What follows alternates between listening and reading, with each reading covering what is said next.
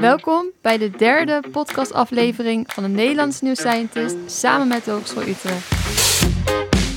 Mijn naam is Laura Bergsoef. Ik maak deze podcast samen met Jim Jansen, hoofdredacteur van New Scientist. We zitten in de studio in Amsterdam. Jim, wat is het eerste wat jij vanochtend deed toen je opstond? Het eerste wat ik vanochtend deed, Allereerste, ja. dat is eh, de poesaaien. Want ik, ik heb een Siamese, dus die moet ik altijd een beetje van mij afgooien. En dan, eh, eh, ik, ik neem een slokje water. Dat vind ik altijd heel lekker. En als je dat doet, hè, Ja. denk je dan over na of het überhaupt wel veilig is om het te drinken of om ermee te doen? Daar denk ik nooit over na. Ik ook niet. Maar vandaag zitten we dus aan tafel met twee mensen die daar wel over nadenken. En Ik ben daar zorgen- nu al blij mee. Eh, we, we zitten aan tafel met Raymond Pietersen, eh, lector Innovative Testing in Life Science and Chemistry. En met, eh, met Onno, Onno Kramer, procestechnoloog, Onno, bij Waternet. Dat klopt. Procestechnoloog, wat is dat? Dat is een hele goede vraag. Je houdt je eigenlijk als technoloog bezig met de hele zuivering. In dit geval de waterzuivering tot het product drinkwater. Je kijkt naar de kwaliteit, zodat jij niet hoeft na te denken s ochtends vroeg als je dat slokje water neemt. Ja. Ja. Dat is groot goed, hè? Dat is vertrouwen. Dat is heel, Ja, want, heel eh, waardevol. Ik, ik, ik was, eh, eh, ik was Raymond, ik was net in Parijs. Ja. Dat, mocht, eh, dat mocht weer. En dan durf ik dan nooit dat water te drinken, want dat, dat heeft een beetje een rare smaak. Ken je dat? Ja, dat heb ik ook. Ja. Ja, dat heeft Amsterdam trouwens ook een beetje soms. Ja. Dat, dat, dat, heb- dat heb ik dan weer niet. Nee, Ja. maar, maar- nee, maar helemaal dat ben ik helemaal met je eens. En soms heb ik het ook wel met, als ik water uit plastic flesjes drink. Mhm. Ik denk van, daar, daar zit van alles in. Soms proef je wel een beetje wat er, soort plastic smaak erin. ja, En dan denk ik van, ja, dan geef mij toch maar water uit een glas. ja. Dus ik ben daar wel mee bezig en ik, ik denk daar wel over na. Ja. Ik denk ook als ik onder de douche sta, ja, ik word ook besprenkeld met allerlei chemicaliën. oh ja, letterlijk. En dan denk ik altijd aan die, die hele lijst die voorkomt van, eh, van drugs tot eh, hormonen tot pesticiden.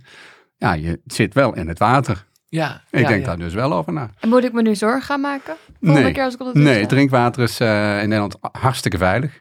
Dus dat, maar eh, eh, ja, er zitten zoveel stoffen in. En soms weten we niet precies wat er allemaal in zit. En dat is wel iets wat, wat we eigenlijk niet willen. En dan heeft het te maken met ja, het voorzorgsprincipe of zoiets. Je wil niet dat er wat gebeurt wat je niet weet. Dus je wil het eigenlijk er niet in hebben. Hey, Raymond, eh, we, we, mogen weer naar feestjes gaan. Eh, jij bent lector, stel eh, wij komen elkaar tegen in de keuken. Glaasje water erbij. En ik vraag, wat doe jij? Wat doe jij eigenlijk precies? Wat ik doe, ik, ik onderzoek van alles en nog wat, maar dan vanuit de toxicologie. Dus ik ben toxicoloog, zoals het mooi heet. En ik onderzoek effecten van stoffen op het menselijke gezondheid. Waaronder bijvoorbeeld microplastics, daar zijn we net mee gestart, micronanoplastics. eh, die overal voorkomen, ook in de lucht, we ademen het in. Eh, omdat het ook van eh, autobanden afkomt en van remvoeringen van auto's. En dat zijn ook eigenlijk kunststoffen. hè. Dus we worden behoorlijk blootgesteld, denkt men, denken we, aan plastic, hele kleine plastic Hmm. deeltjes. En die zitten ook in het water en in de, het eten. En Onno, jij werkt ook onder andere aan het verduurzamen van water. Wat, wat is duurzaam water?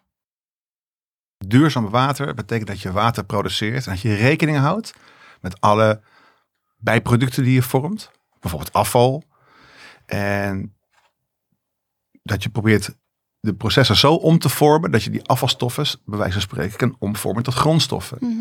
En dat is ontzettend ingewikkeld, want je moet je goed realiseren dat je gaat niet zomaar in een zuivering maar een beetje lopen experimenteren. Nou, eens kijken of we het eh, circulair kunnen maken. Daar moet je heel gedegen onderzoek voor doen. Dat doen we ook in Utrecht hè, met studenten. En als je nog een keer getest hebt en nog een keer getest hebt en je hebt alle vertrouwen in, dan pas ga je in het groot testen en dan pas ga je het volledig in, een, in, grote, in het grote bedrijf toepassen.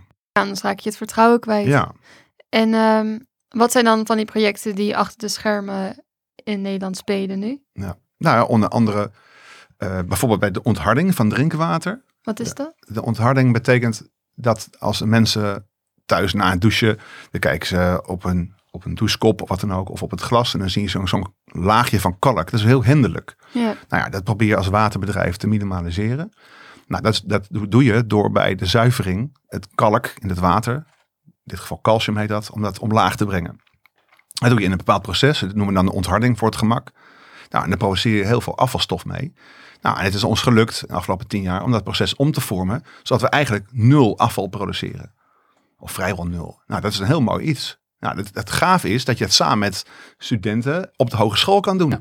Hey, ehm, Raymond, als we eens naar buiten kijken, eh, naar, naar, naar, naar Nederland, maar ook naar de hele wereld. Eh, we, we leven in een klimaatcrisis. Dat is voor mij nu Ja, officieel bekend. Dat heeft heel veel invloed laten op jouw core business, op het water. absoluut, absoluut. En niet alleen, het gaat niet alleen om klimaat. Hè. Ik denk dat het gewoon om milieu, eh, hygiëne gaat. Hè. We zijn al jarenlang, dat weten we al, eh, sinds de Club van Rome en daarvoor, dat we misschien wel te veel consumeren en eh, te veel op. Maar ja, weet je, dat is gewoon wat we doen. We produceren te veel, we maken allemaal nieuwe chemicaliën die nog stabieler zijn dan de vorige. Die PFAS bijvoorbeeld. En dat moet Ja. gewoon, nou, het breekt ook niet meer af. Maar Hartstikke wat mooi. is PFAS ook weer precies? Nou, dat zit bijvoorbeeld in je regenkleding om te zorgen dat het niet nat wordt. Een of andere fluor eh, koolstofverbinding, heel stabiel. Mhm. Maar, en heel handig voor sommige dingen. Je- In aanbak eh, of in pannen zit er een soort aanbaklaag of niet aanbaklaag.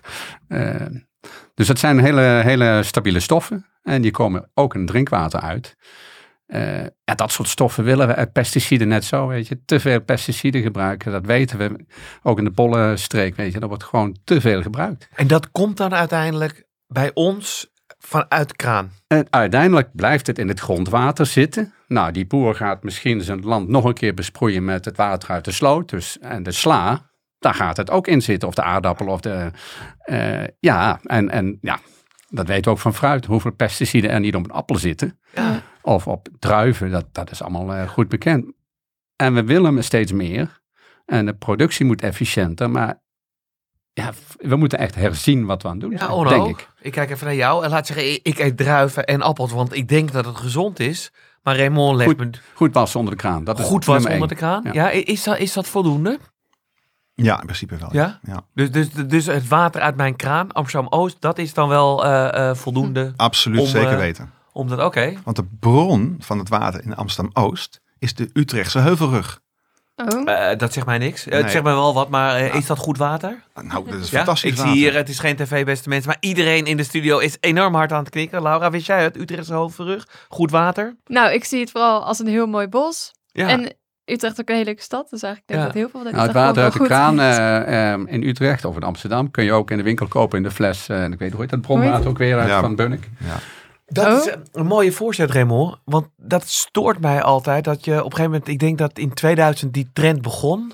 Eh, eh, ik werkte toen op de hogeschool. En opeens, eh, bijna van één dag op een ander, liep iedereen met van die Ja, daar moeten we ook vanaf. petflesjes. Vanaf. En dat, dat zie je nog steeds. Nou, in restaurants moet, moet je voor water betalen. Nou, ellende, ellende, ellende.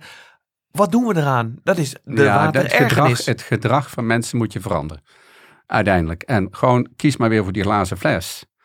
Eh, of in ieder geval niet voor die kleine fles. We hebben nu natuurlijk de statiegeld is teruggekomen. Of terug is ingevoerd. ja, ja. Die kleine flesjes is een goede stap, denk ik.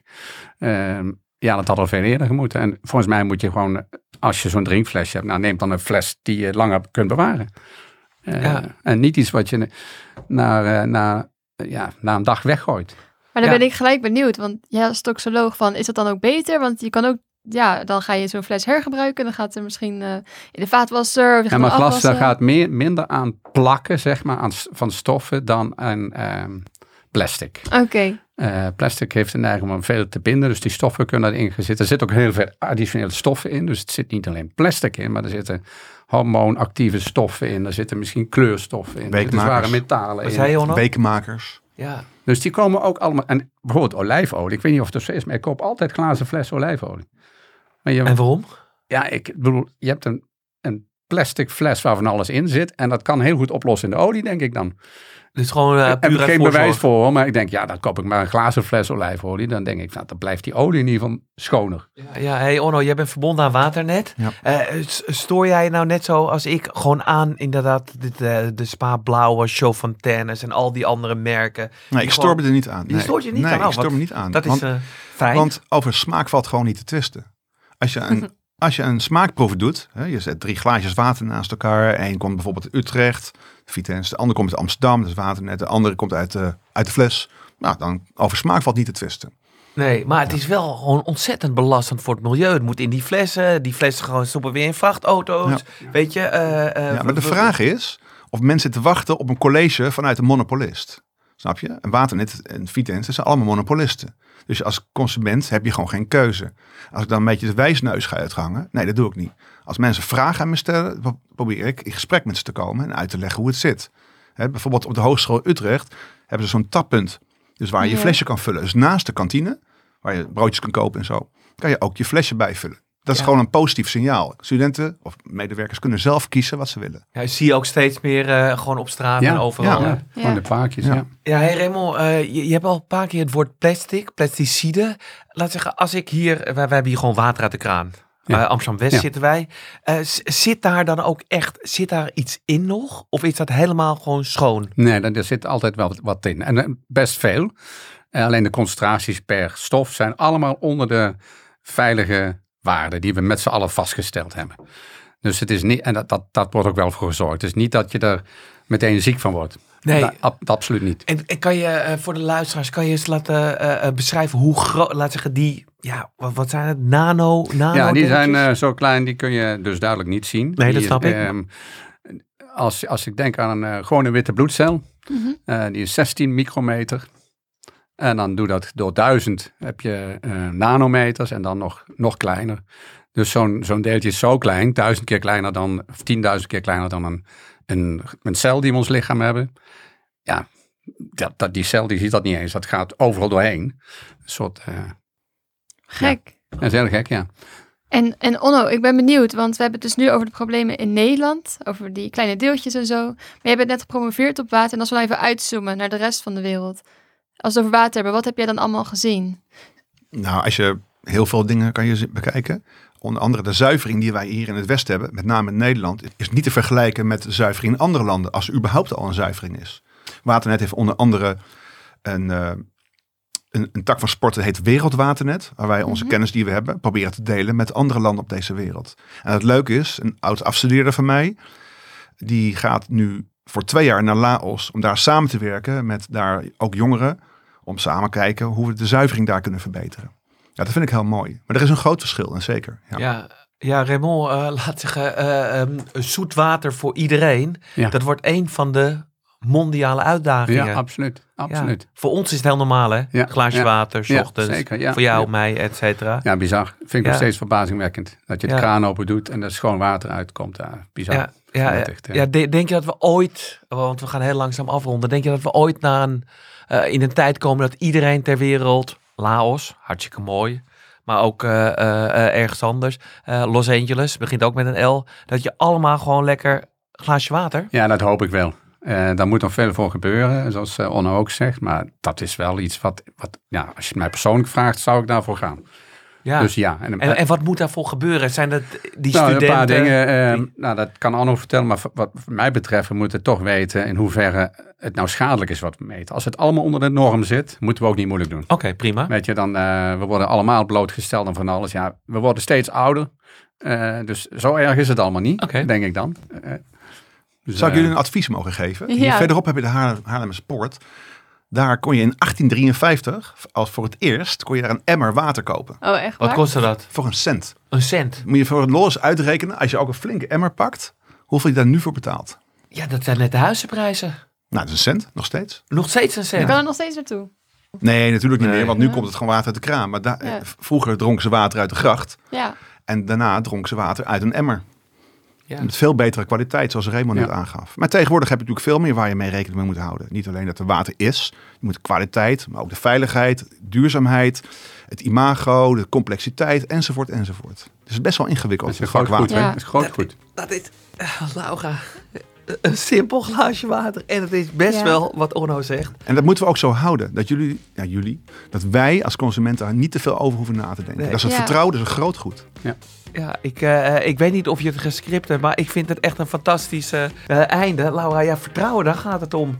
Gewoon 's ochtends ja. wakker worden. Ja. Ik ben nog nooit helemaal wakker, nog nooit helemaal scherp. Nee, ik, ik denk er nooit over na. Maar je hoort inderdaad, we weten gewoon steeds meer van al die chemische en inderdaad hormonen en zo wat in het water terugkomt. We weten gewoon steeds meer. Dus ik ben blij dat er op de achtergrond mensen aan werken om dat allemaal veilig onder de norm te houden. Ja. En met, met, uh, met jullie collega's hebben we afgesproken dat we overal over een jaar elkaar weer treffen. Om te kijken hoe het dat onderzoek... Dan, dan kunnen we wat- nieuwe wat- dingen vertellen, absoluut. Want er, er gebeurt veel, Laura. Ja. Dan zijn wij er ook weer. Ja, Dank jullie wel. Bedankt Podcast Studio Amsterdam. Dit was de laatste aflevering. En eh, tot volgend jaar. Dankjewel. Ja, dank je.